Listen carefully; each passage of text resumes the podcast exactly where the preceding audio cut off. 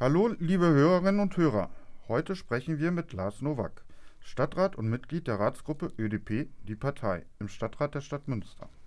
Der Koalitionsvertrag ist verabschiedet. Die neue Koalition aus Grünen, SPD und Volt hat ihre Arbeit aufgenommen.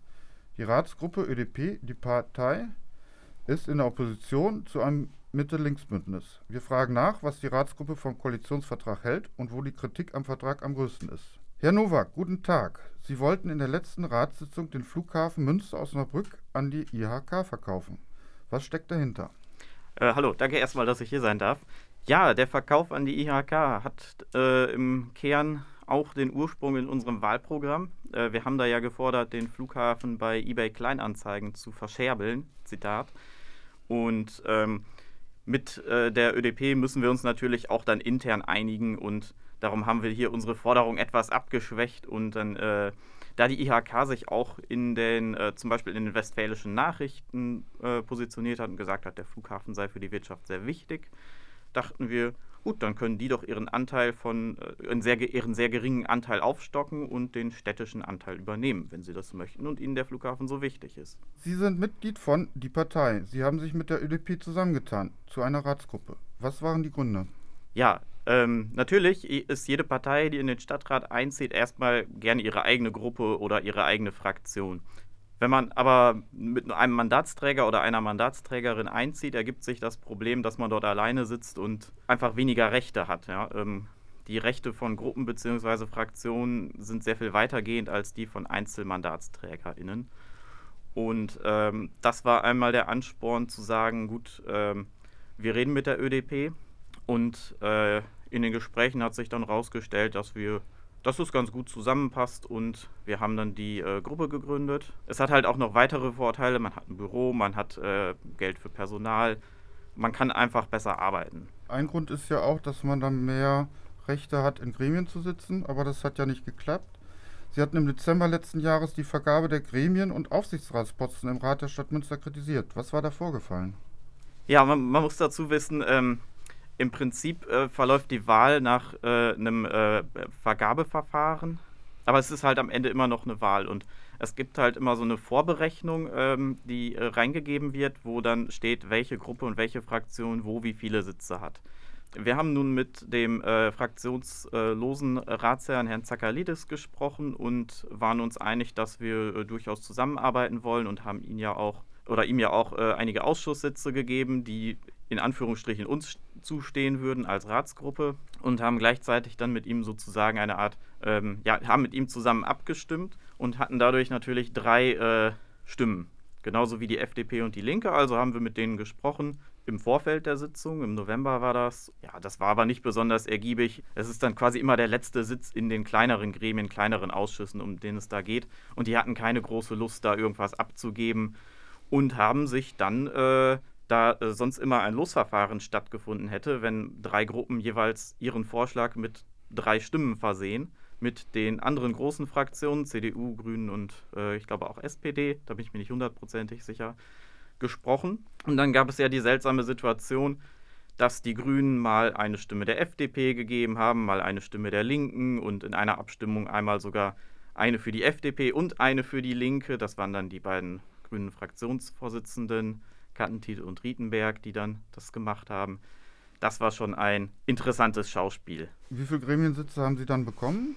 Wir haben Sitze in den äh, sogenannten großen Ausschüssen bekommen, also den Ausschüssen mit 19 Mitgliedern. Das sind die Ausschüsse für Schule, Kulturausschuss, Planungsausschuss und so weiter und so fort. Und äh, dann noch einen Sitz in der Zweckverbandsversammlung der Sparkasse Münsterland Ost. Die tagt einmal im Jahr und ja, ob die so furchtbar relevant ist für uns, weiß ich nicht. Da sitzen wir aber auf jeden Fall auch.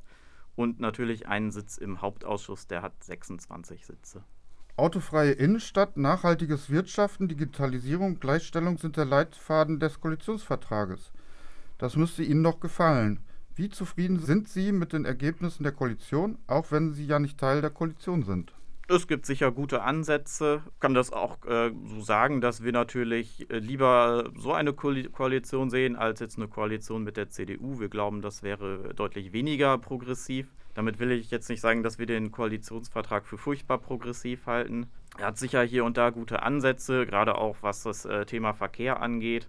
In anderen äh, Feldern ist er vielleicht ein bisschen zurückhaltend und er ist ja auch sehr ausladend mit, ich habe das Dokument mir heute Morgen nochmal angeguckt mit 122 Seiten und ich bin nochmal drüber gescrollt, da steht auch viel drin, wo, ja, da, da, da, weiß man gar nicht so richtig, was das denn ist. Ich habe dann geguckt, da steht auch drin, ähm, die Holzbauweise soll gestärkt werden und darum soll es einen kommunalen Holzbauplan geben. Und mehr steht dazu aber nicht. Also keine Ahnung, was das ist, keine Ahnung, was das werden soll.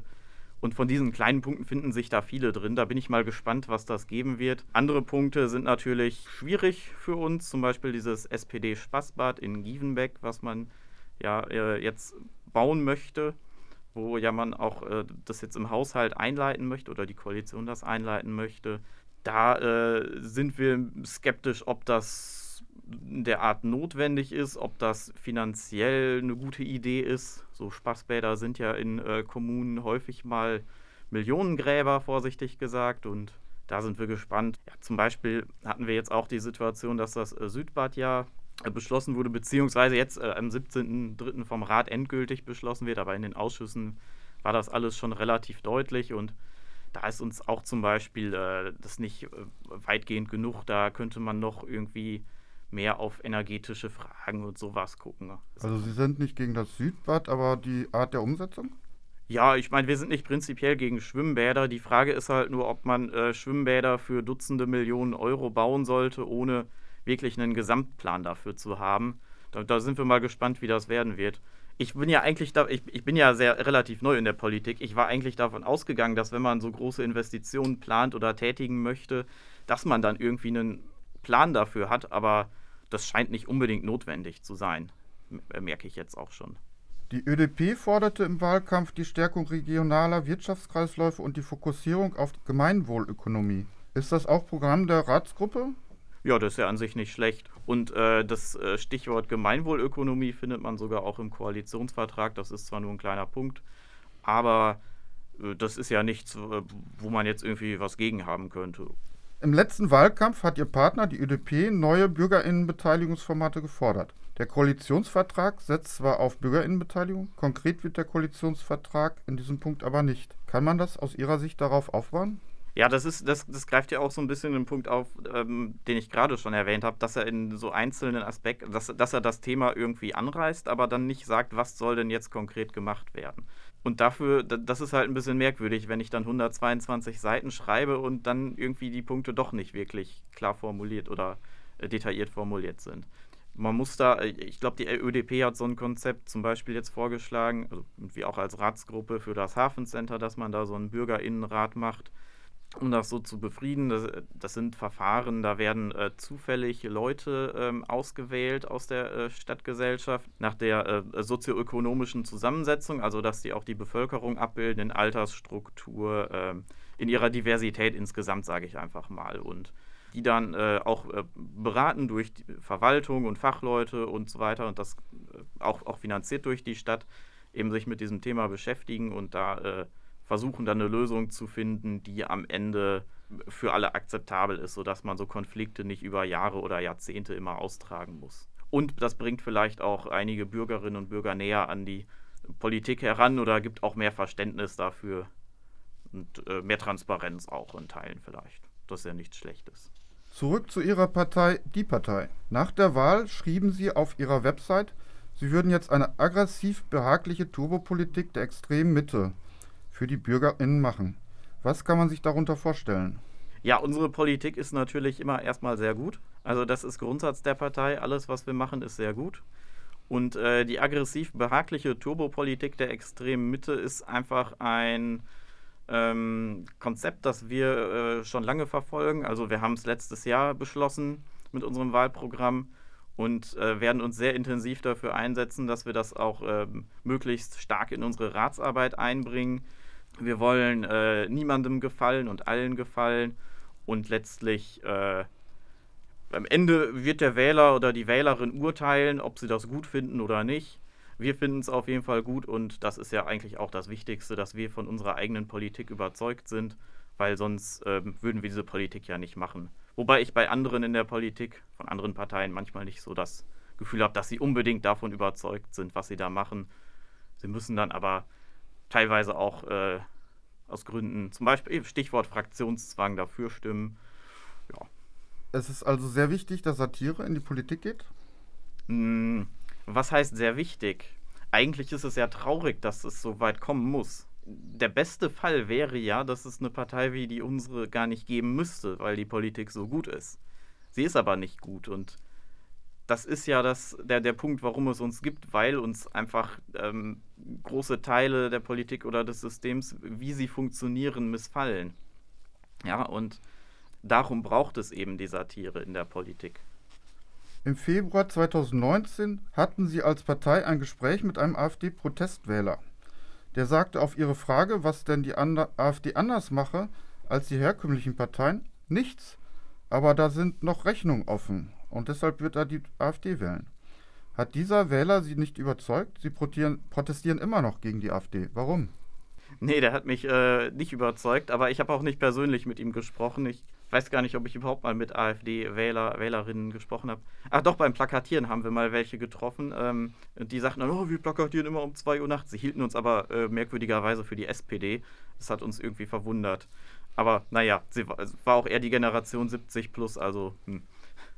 Ja, es ist extrem wichtig, gegen die AfD zu protestieren, zu handeln, zu demonstrieren, solange es die AfD gibt und solange ähm, die AfD äh, ihre in äh, rassistischen Mist äh, in die Öffentlichkeit trägt, solange sie äh, Menschen in ihrer Partei hat, die einfach extrem in diese Neonazi-Richtung gehen oder sich auch gar nicht mal, man sieht das ja zum Beispiel am Fall Kalbitz, gar nicht so richtig von denen trennen will.